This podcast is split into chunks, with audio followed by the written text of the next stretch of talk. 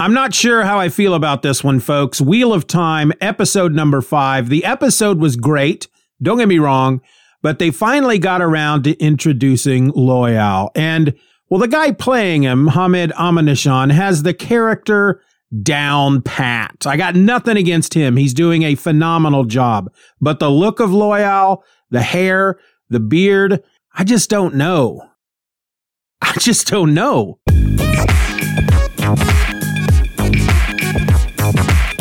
Hello and welcome to the Streaming Fool, the podcast that eats peanut butter straight from the jar. I'm your host. My name is Steven, and today I'm going to want to talk to you about the Wheel of Time, episode five. But before I do, I need y'all to do a favor for me. If you're listening to this episode on Apple Podcasts and you've not done so yet, please rate the show for me. For me, please. It's really easy. Pick a star, one through five, one being the worst and five being the best. That's it. Tap it. Bam. Done. Did you do it?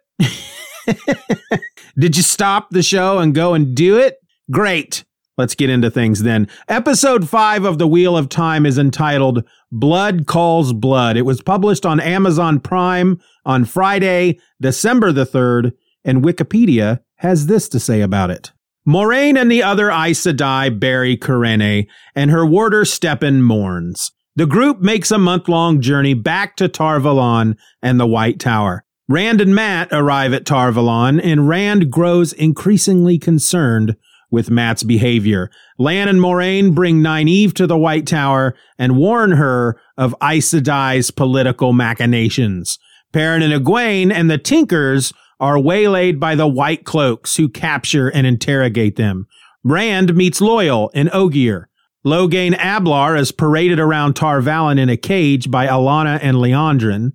Mat makes Rand swear that he'll kill him before he gets as bad as Logain. Lan and the other warders console Stepin as he returns, and he ceremonially returns Kerene's ring. Valda suspects that Egwene can channel, and he tortures Perrin to try and coax the power out of her. Stepin asks Nynaeve for herbs to help him sleep, and Liandrin maneuvers around Moiraine to entice Nynaeve. Loial reunites Nynaeve with Mat and Rand, and they express concern for Perrin and Egwene. After interrogation and torture, Egwene and Perrin escape, thanks to her channeling and the help of wolves. Liandrin confronts Moiraine about Nynaeve. Moiraine and Alanna discuss Stepin's mental state after Kerene's death. Alanna warns Moiraine of both Liandrin's motives and the impending return of Siuan Sanche, the Amyrlin seat. Lan further consoles Stepin, but is tricked into drinking the herbs Stepin got from Nynaeve, which puts him to sleep. Lan then finds Stepin, who is dead by suicide. Lan serves as the primary mourner at Stepin's funeral, deeply moving Moiraine and Nynaeve. So whoever wrote that description, uh, obviously they didn't have a lot of time. The episode just got up uh, uh, on Friday, and uh, yeah, but still, they might as well have just bullet pointed it. It's it's a paragraph, but each sentence reads as a bullet point. It's just a list of stuff that happened, and it doesn't flow very well. So uh, I give you a, a, a three out of ten on that description, whoever you are. But I rather enjoyed this episode. We start almost immediately following what happened in episode four, and the Aes Sedai along with the warders and Nynaeve, are burying those that died fighting Logain's army, which again really wasn't much of an army. But the the the nice thing here is that we see the the Aes Sedai and the warders. They're not only burying their friends, they're also burying their enemies, or at least the king of uh, Ghealdan. He is he's being buried as well. All of these graves are rather shallow. I'm, I don't understand why. Well, I mean, you can see that it's the middle of winter. There's it's it's really kind of cool. You get an aerial shot and all the graves are dug in a in a circular almost pattern like fashion and the ground around there there's snow on the ground except for around the circle where the graves are. The the snow seems to have been melted.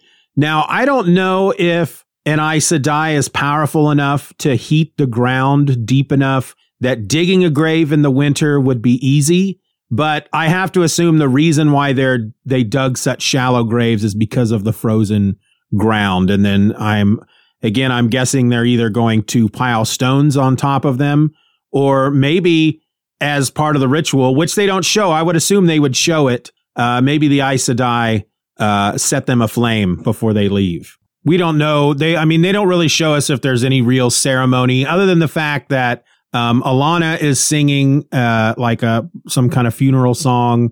Uh, the Aes Sedai are carrying candles, which uh, Moiraine places on Kerene's chest.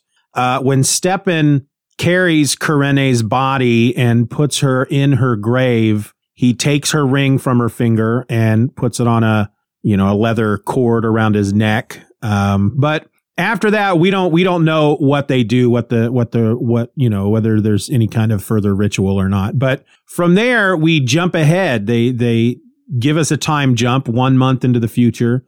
Uh, and at that point we are now the the Aes Sedai and Nynaeve they're now riding into Tar Valon so it's taken them a month to get there and um, we check in with uh, after Rand or blah shimida bat doody dee dee dee. I can't speak after Moiraine Lan, uh, Nynaeve, and the rest of the warders and Aes Sedai go into Tar Valon. We see Rand and Mat approaching with a, a like you know just a, there's obviously just a constant stream of people going in and out of the city, and uh, Rand and Mat are part of that. Rand uh, looks up at the city and his eyes are drawn to a mountain, which for some reason he looks at the, he's just drawn to this mountain. He, he feels like he's seen it before.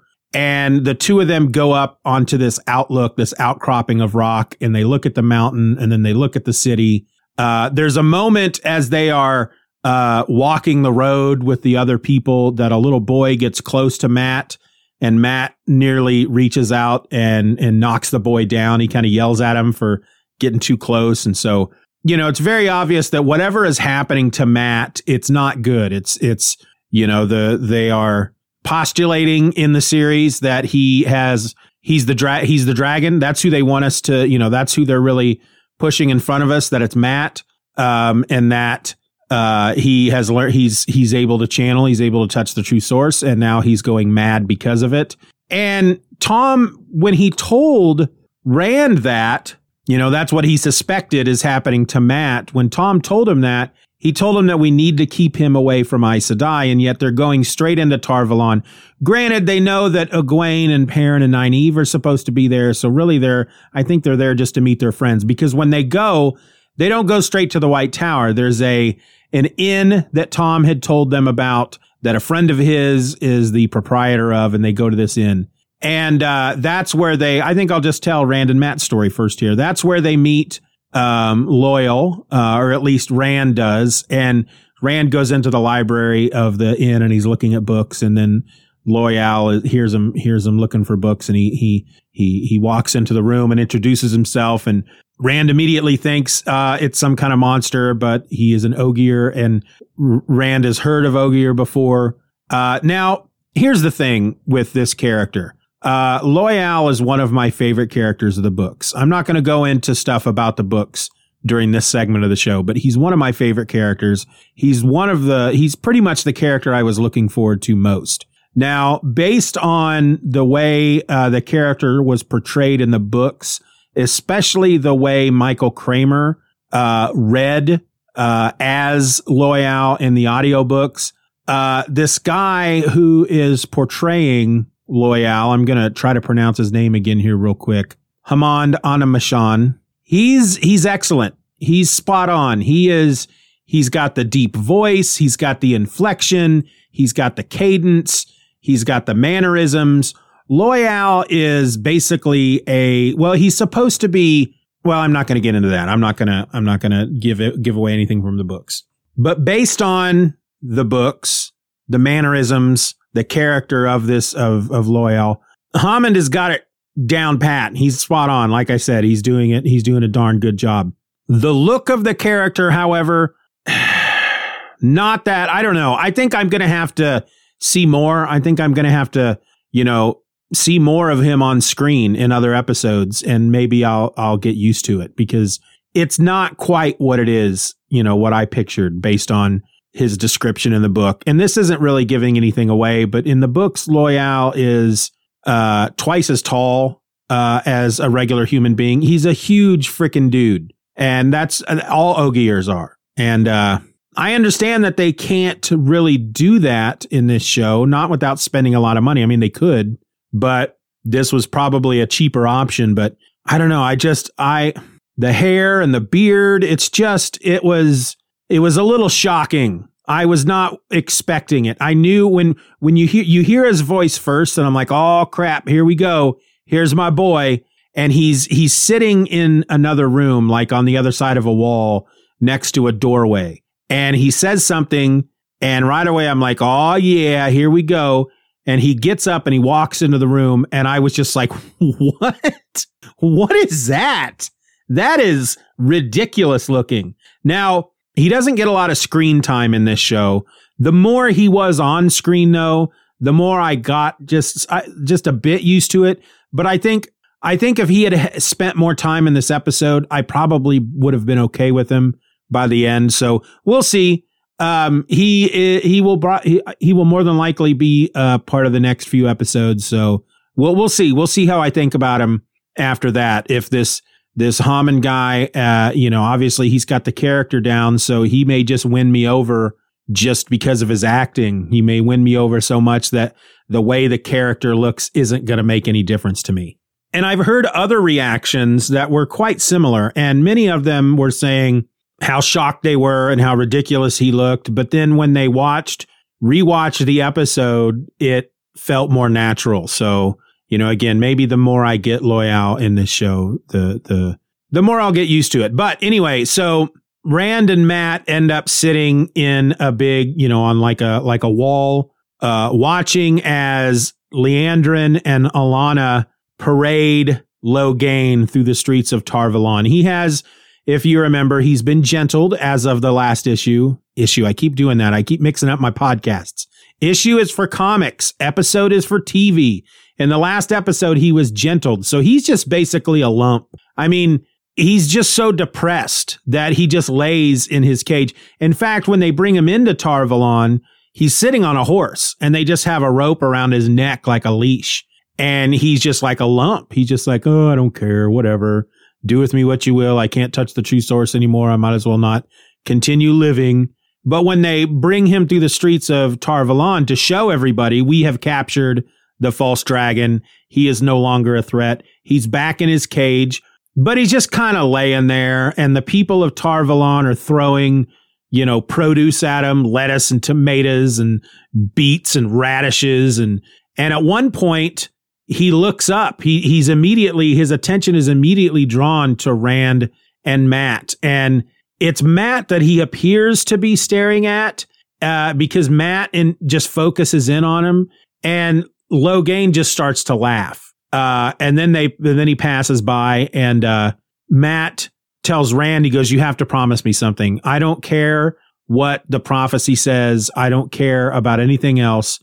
But if I'm the one who can channel, do not let me turn out like that. You do something first. And he, you know, he doesn't come right out and say it, but if you read between the, between the lines, he's saying, kill me before I get like that. And Rand agrees and he says, and of course, I trust that you'll do the same for me. And Mat says, you bet.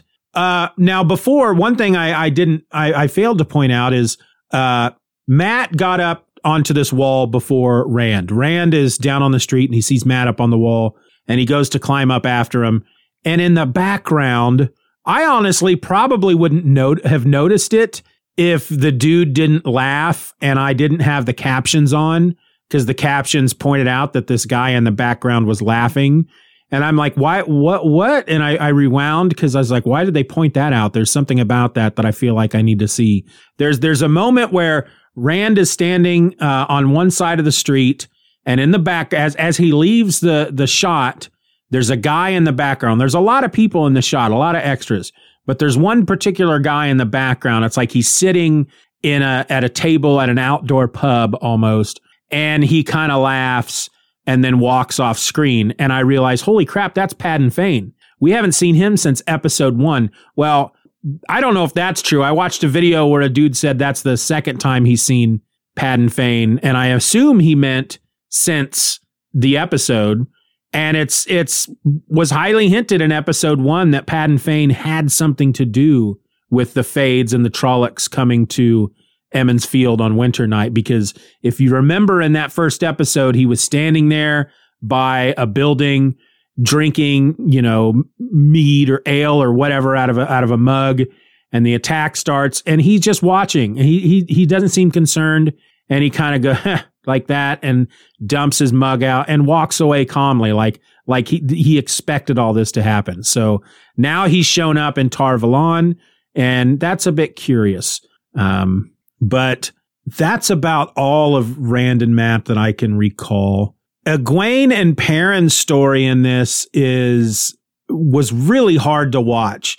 They are approaching Tar Valon. They're in the the uh, the the company of the Tuatha'an, the Tinkers, and they are in the back. They're like in the back of the line, the the the convoy of wagons, and they're back there with Aram. And the the the convoy stops, and they kind of hear some shouting, and they they they look around one of the wagons, and they see that at the head of the line, blocking their path, are the uh, the White Cloaks, Emond Valda and the White Cloaks, and uh, Valda looks up and he sees Perrin and Egwene and he immediately remembers them from it was either the first or second episode when they were leaving um, Emond's Field and making their way to Whitebridge. They were nearing Whitebridge and they ran across, you know, the whole group, Moiraine, Lan, Rand, Perrin, Mat, Egwene, and they they ran into the the White Cloaks with Emond Valda. Uh, so immediately he sees them and he wants to talk to them. But the the Tinkers won't let them. So no, you cannot talk to him. And Emond Valda kind of laughs and he goes, really, you're pacifists. What are you going to do to stop me? And then all of these tinkers just link arms and form like a wall of people four feet deep or four, four rows of people, four people deep. And, uh, it was this moment where you're just like, okay, all right. You know, it's a protest. Um, how do they, what, how do they call that? It's a, now I can't remember. Somebody's somebody's uh, yelling at their at their phone or their iPod right now. Um, nonviolent protest, basically. Um, they're not going to fight back, but they're they're going to stand there and and uh, not let the white cloaks through. The white cloaks, however, they're like, nah, we're not gonna we're not gonna uh, just sit here and, and let that happen.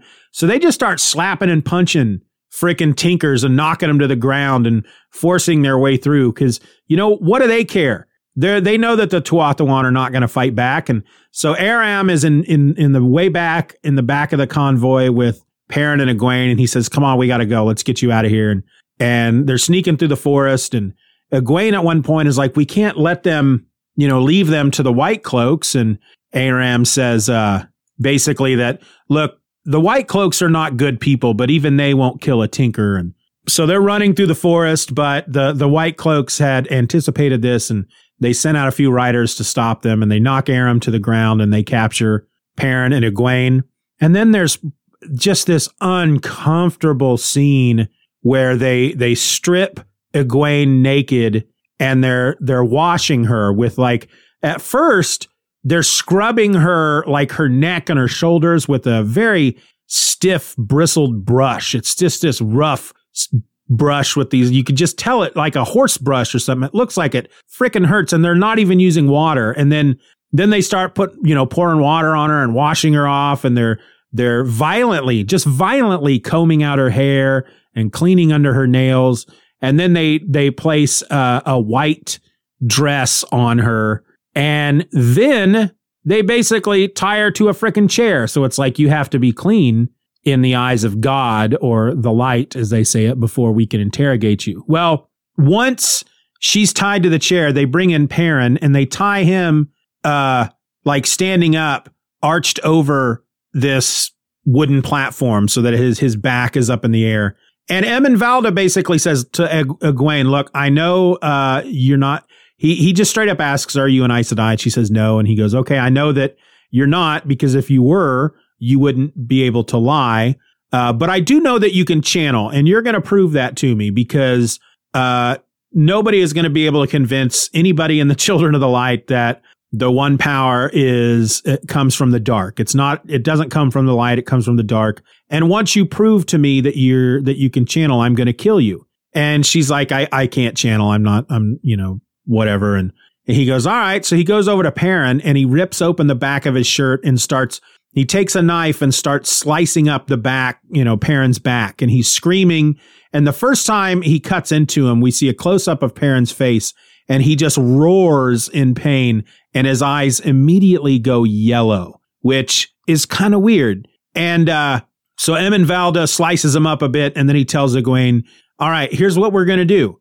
Uh, I'm going to give you guys some time to decide which one of you I'm going to kill, basically. You're either going to admit that you can channel and I will kill you, or you can continue to tell me that you don't channel and I'm going to kill the boy, Perrin. And he says, uh, either way, one of you is going to die. You guys decide which one it's going to be.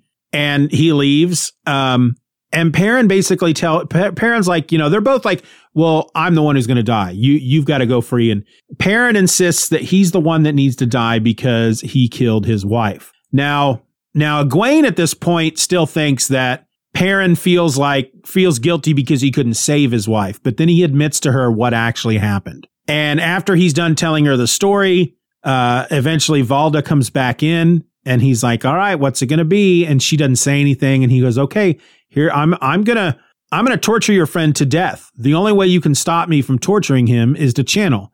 Once you channel, I will stop torturing him and he'll go free, but I'm to kill you. If you don't channel, you, I will kill him and then you go free. And so he starts to, he, he, he starts to cut into Perrin and then Egwene tells Perrin that it wasn't his fault what happened to his wife and he's the one that should go free. And then she starts, starts trying to channel. And Perrin, of course, is very upset, tells her, no, don't do this, Egwene.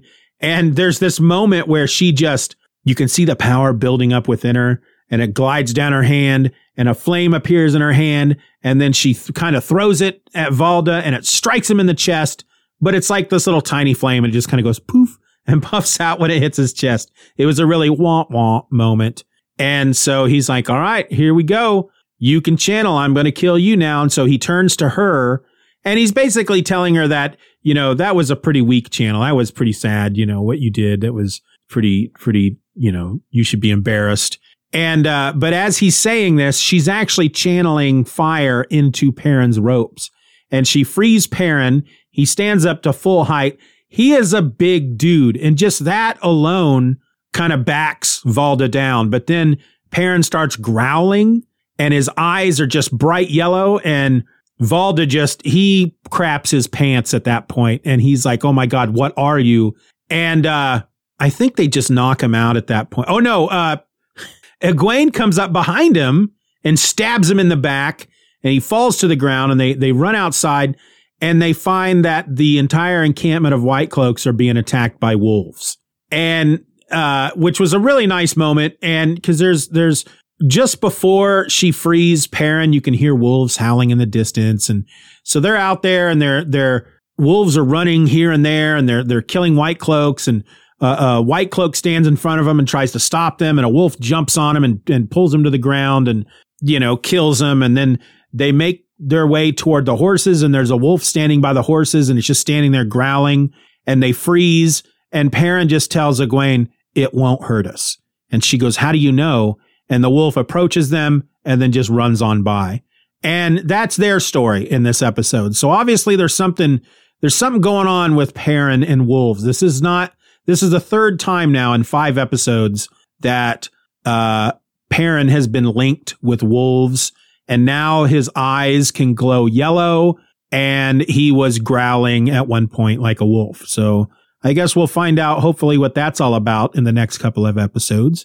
Um, and then back to uh to to the White Tower. So Nynaeve, um, well, at one point, I guess uh, we go back to Rand and Mat because Loial uh, shows up in their room at the inn and he tells uh, Rand that as an Ogier, he is free to walk the grounds uh, of the White Tower. And so after Rand had described Nynaeve to him, he went to the White Tower and he found her and he brought her back and there's Nynaeve and Rand tells her that that Mat is sick and she she comes to to look at him and Mat snaps at her and you know like he's about to kill her and then he realizes you know that that you know he he he comes to his senses and so then Rand and and Nynaeve are outside in the hall and they're they're having this heart to heart and he's he's telling her that that that he thinks that Mat can channel and he doesn't know what to do and and uh, Nynaeve says that she'll do what she can to heal him and then she tells this story about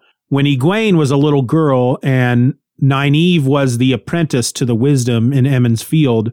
Nynaeve had uh, gotten sick with something that they call uh, bone break fever, I think is what it's called, or break bone fever. And it's it's a sickness that causes you to contort in such violent ways that it snap you you end up snapping your own bones. And uh, the wisdom doused her with all kinds of medicine, and but just just didn't think Egwene would make it through the night. And uh, Nynaeve stood over Egwene the entire night, holding her hand, wishing and praying and hoping that that Egwene Egwene would pull through.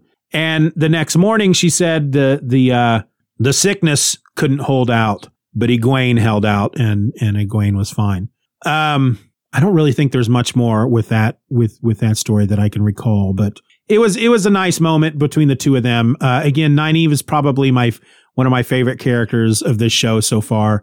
Uh, back in the White Tower, so Stepin uh, is feeling really depressed because his Aes Sedai, Corinna died, and you know they're the Aes Sedai and the warders are bonded. He uh, he's having trouble sleeping, so he goes to Nynaeve and asks her for a certain tea that she must have given him while they are on the road to help him sleep. He says every night he just lays there and uh, just as he's about to drift off, the pain stops. And she says, Well, that's good. And he goes, No, it's not good.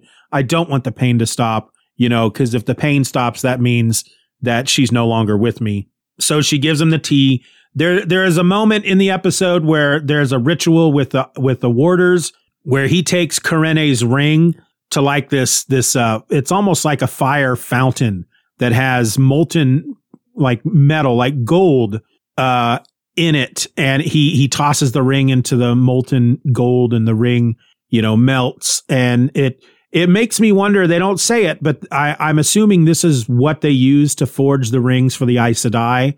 And so when one Aes Sedai dies they put her ring back in.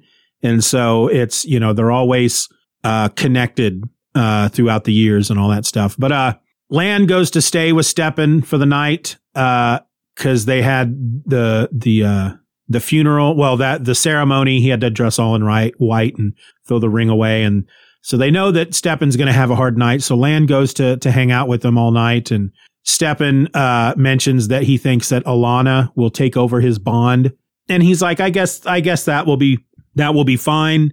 Uh, but you know, she's got the two warders already and I've never been with a man before. And, uh, he goes, but you know, try anything once. And Lan jokingly says, "Well, you don't even know if they want you to uh to be with them. You know, like they, you know, then they may not find you attractive, basically." And uh, we see um Stepin had taken the tea that you know the tea leaves that Nynaeve had given him, and he ends up putting it in Lan's drink, so that Lan ends up being you know being put to sleep. And then when Lan wakes up the next morning and realizes what happened, and Stepin's not there, he he runs to a, a, place in the White Tower where there are statues of warders, and he finds that Stepin has has committed suicide. And so then the episode ends with the funeral for Stepin, and Lan has been chosen as the uh, primary mourner, and they say it in such a way that I think that's what they called it. Let me let me look at the description again because I think the description actually got it right. Um, yeah, they call it the primary mourner but uh, it sounds almost like it's it's actually something that is part of the funeral. That it's a a, a role that somebody has to play. And they have all these Aes Sedai and these warders standing around in a circle around Stepin's body, and they're all in white. And they start. There's like throat singers that are chanting. Then they all start pounding their chests rhythmically with just with their right hand, just bang, bang, bang, and uh, Lan is kneeling next to the body of Stepin. He reaches out and he puts his hand on Stepin and he looks up and he sees, he makes eye contact with Moiraine and he is feeling sadness. She's feeling sadness. They're both feeling each other's sadness. And there's almost this moment where he's like, this is, this is what's going to happen to me. You know, I can't let you die before I do. You know, this is, this is I will die before you because I I don't want to be what Stepin became after Kerene died. And then he just starts he he just screams in anguish. And it I and I, I'm not I'm not just saying this, folks. Tear came to my eye. And Lan is is uh well we'll we'll talk about that in a minute, but it was it was a really it was a really hard episode to watch in a couple places with um Egwene's forced you know scrub bath, uh torture, Lan uh breaking down at Stepin's funeral. It was it had some tough moments in it, but all in all, it was a good episode. I think the the series is moving along just fine. This was what episode five so we've got six, seven, and eight left. Episode six will land on December 10th, and it's called The Flame of Tar Valon. Um, and yeah, I'm so far I'm in there. The the more I watch and the more it changes, the more it's different than the book, the more I'm actually enjoying it. You know, as a fan of the books, I think I said it before. I I I think I'd be disappointed if I knew exactly what was going to happen in every single scene. That you know, it's it's it, shows like that are not fun. So this show's really, really uh, hitting all its marks for me. And I'm sure it's because I'm a fan of the books that I'm enjoying the show so much. Um, I don't know how people who have never read the books, I, I'm not really seeing a lot of reaction there about this show. This isn't, this doesn't seem to be popping up on all the nerd uh, sites and podcasts and stuff that I pay attention to. So I don't know how this is going. I don't know how this is being um, received. So hopefully it's being received well because I really want them to finish this. But that's what happened in the episode. So how about we go full on spoilers?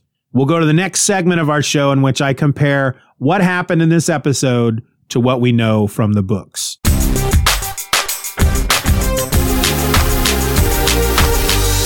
All right, so there's just a few things I want to point out here. The main thing is the whole everything that's going on with Mat. Uh, like I said in the last episode during the, the the the big spoiler ending part, in the books, it's Rand who is the dragon, and I they they have to be still planning on making that reveal that it's going to be Rand. And and as a matter of fact, in the show where they when they show up to Tar Valon and Ma- and Rand sees that mountain and he goes, I, I I feel like I've been there before. That's Dragon Mount. That is where when Lews Therin Kinslayer, Lews Therin Telamon, the, the, the dragon, when he went mad and he broke the world, that mountain was formed. It's a, it's a, it's an old volcano. And, uh, the prophecy says that the dragon re- reborn will be born on the, uh, in the snows of, of Dragon Mount or on the foot of Dragon Mount or, or on Dragon Mount. And so in the books, again, these are big spoilers, folks Rand is an Aielman. Uh, Loial even says in the episode, you know, I've never met an Aielman, you know, or with regular clothes. And he's like, I'm not an Aielman. I'm from the Two Rivers. Oh, an Aielman from the Two Rivers. And so Tam is not uh, Rand's birth father. Uh, the woman that he knew as his mother is not was not his birth mother. He was born of uh, the Aiel on the slopes of Dragon Mount and his parents, his, his mother was what they refer to in, in, in Aiel as a spear maiden, because all the Aiel, they're all fighters. And she, during the, the, uh, the Aiel War, she dies giving birth to him on the, the slopes of Dragon Mount.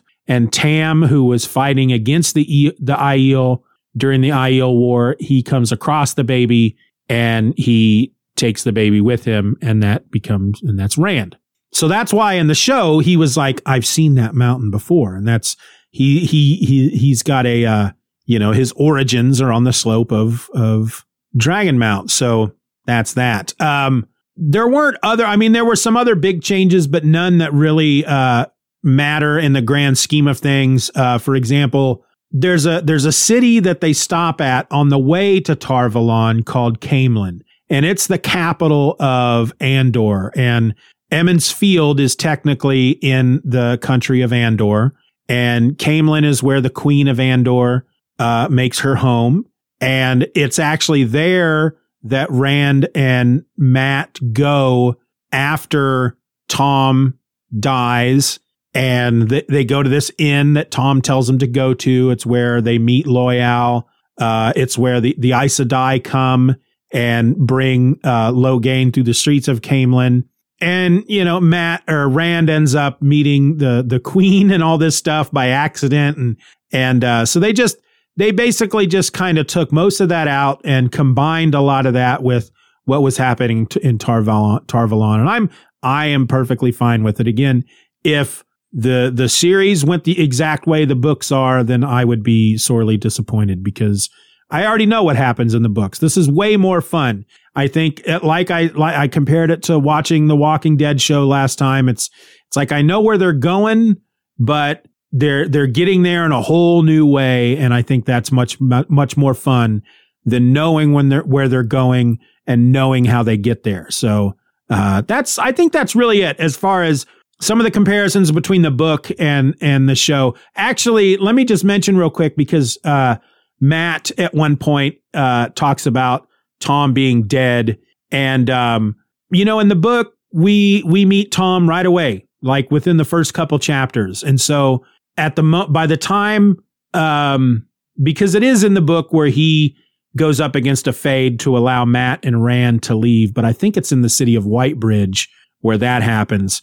But when he dies, uh, it means a lot more because you have been following this character for most of the book. So to get him like in the in the back end of one episode to see him for maybe 10 minutes in another episode and then he dies that it didn't have the impact like it did in the books. It was a real punch in the guts in the books when he quote unquote dies and and uh, that's all i'm going to say about that. Uh, oh yeah um Perrin and the wolves. So the reason why these wolves keep popping up is because in the book, as Egwene and Perrin, uh, before they encounter the Tuatha'an, they encounter this dude named, uh, God, now I can't even remember his name, Elyas Machera, I think his name was. And he's just out alone in this open prairie land. And they come across him and, uh, he, you know, he, he decides he's going to take them, you know, he's going to guide them to Tar Valon. Uh, but you learn really quick that he travels with wolves and he explains to them that he he can talk to wolves. It's something that hasn't been seen in the world in thousands of years. It's an old thing. The wolves uh, ha- had almost forgotten about it. Um, and he says, and the wolves say that he can do it too. And he points at Perrin and and it's it's after they travel with Elyas for a while that he uh, Perrin's eyes grow yellow and he uh, he can talk to wolves. And in fact, they are captured by white cloaks in the first book, and they are freed by Elyas and the wolves. But during that, I mean, they're just kind of captured. They're not. It's not the white cloaks are not like uh, we know who you are and we think you're evil, and they just just a couple of people out in the open prairie, and they they capture them, and they they anytime they just catch people, they they they try to find out if they're dark ones or not, if they're evil. Uh, but during their escape, the wolves are, are attacking the white cloaks. And by this point, Perrin is actually, uh, he knows these wolves by their, their names as far as what they call each other. It's like kind of a psychic communication. And one of the wolves is a, a wolf who has always dreamed of flying. And so as a cub would leap into the air as high as he could go, uh, to try and fly. And so his name among the wolves became Hopper. And there's a moment where uh, a white cloak is about to strike down Perrin, and Hopper intercedes, and then the white cloak ends up killing Hopper. And Perrin has this axe with him. It's a, it's, you know, I mentioned that Perrin was not married in the book at this point, and he was an apprentice to the blacksmith who had the apprentice had made or the blacksmith had made an axe for a uh, like a traveling uh, wagon guard dude, and uh, when he finished the axe, the the guardsman wouldn't pay for it because he decided he wasn't going to pay. He didn't want to pay as much. So the blacksmith kept it, and then he gave it to Perrin when Perrin was leaving Emond's Field. And when Hopper is killed, Perrin just goes crazy. He just goes savage. He goes berserk, and he kills this white cloak. And then so for most of the rest of the series, and again, I've yet to finish it. I got two books left. The white cloaks are after Perrin for for killing one of their own, and then something else happens later that escalates the hatred between Perrin and the White Cloaks. And anyway, it's a great story. And that's the, this part in this episode was their way of starting that relationship between Perrin and the White Cloaks, which if they continue, if they get to tell their eight or nine seasons, we're going to see that escalate quite a bit later on down the line. And I'm really looking forward to seeing that. So that's, uh, yeah, that's, that's what, uh, that's what happened in the episode compared to what we know in the books. And so I guess that means that's my episode, folks. Uh, next week, we'll get into episode six, uh, Flame of Tar Valon. Until then, my name is Steven, and I'm the streaming fool because otherwise, I guess I'd sleep more. That does actually sound quite nice.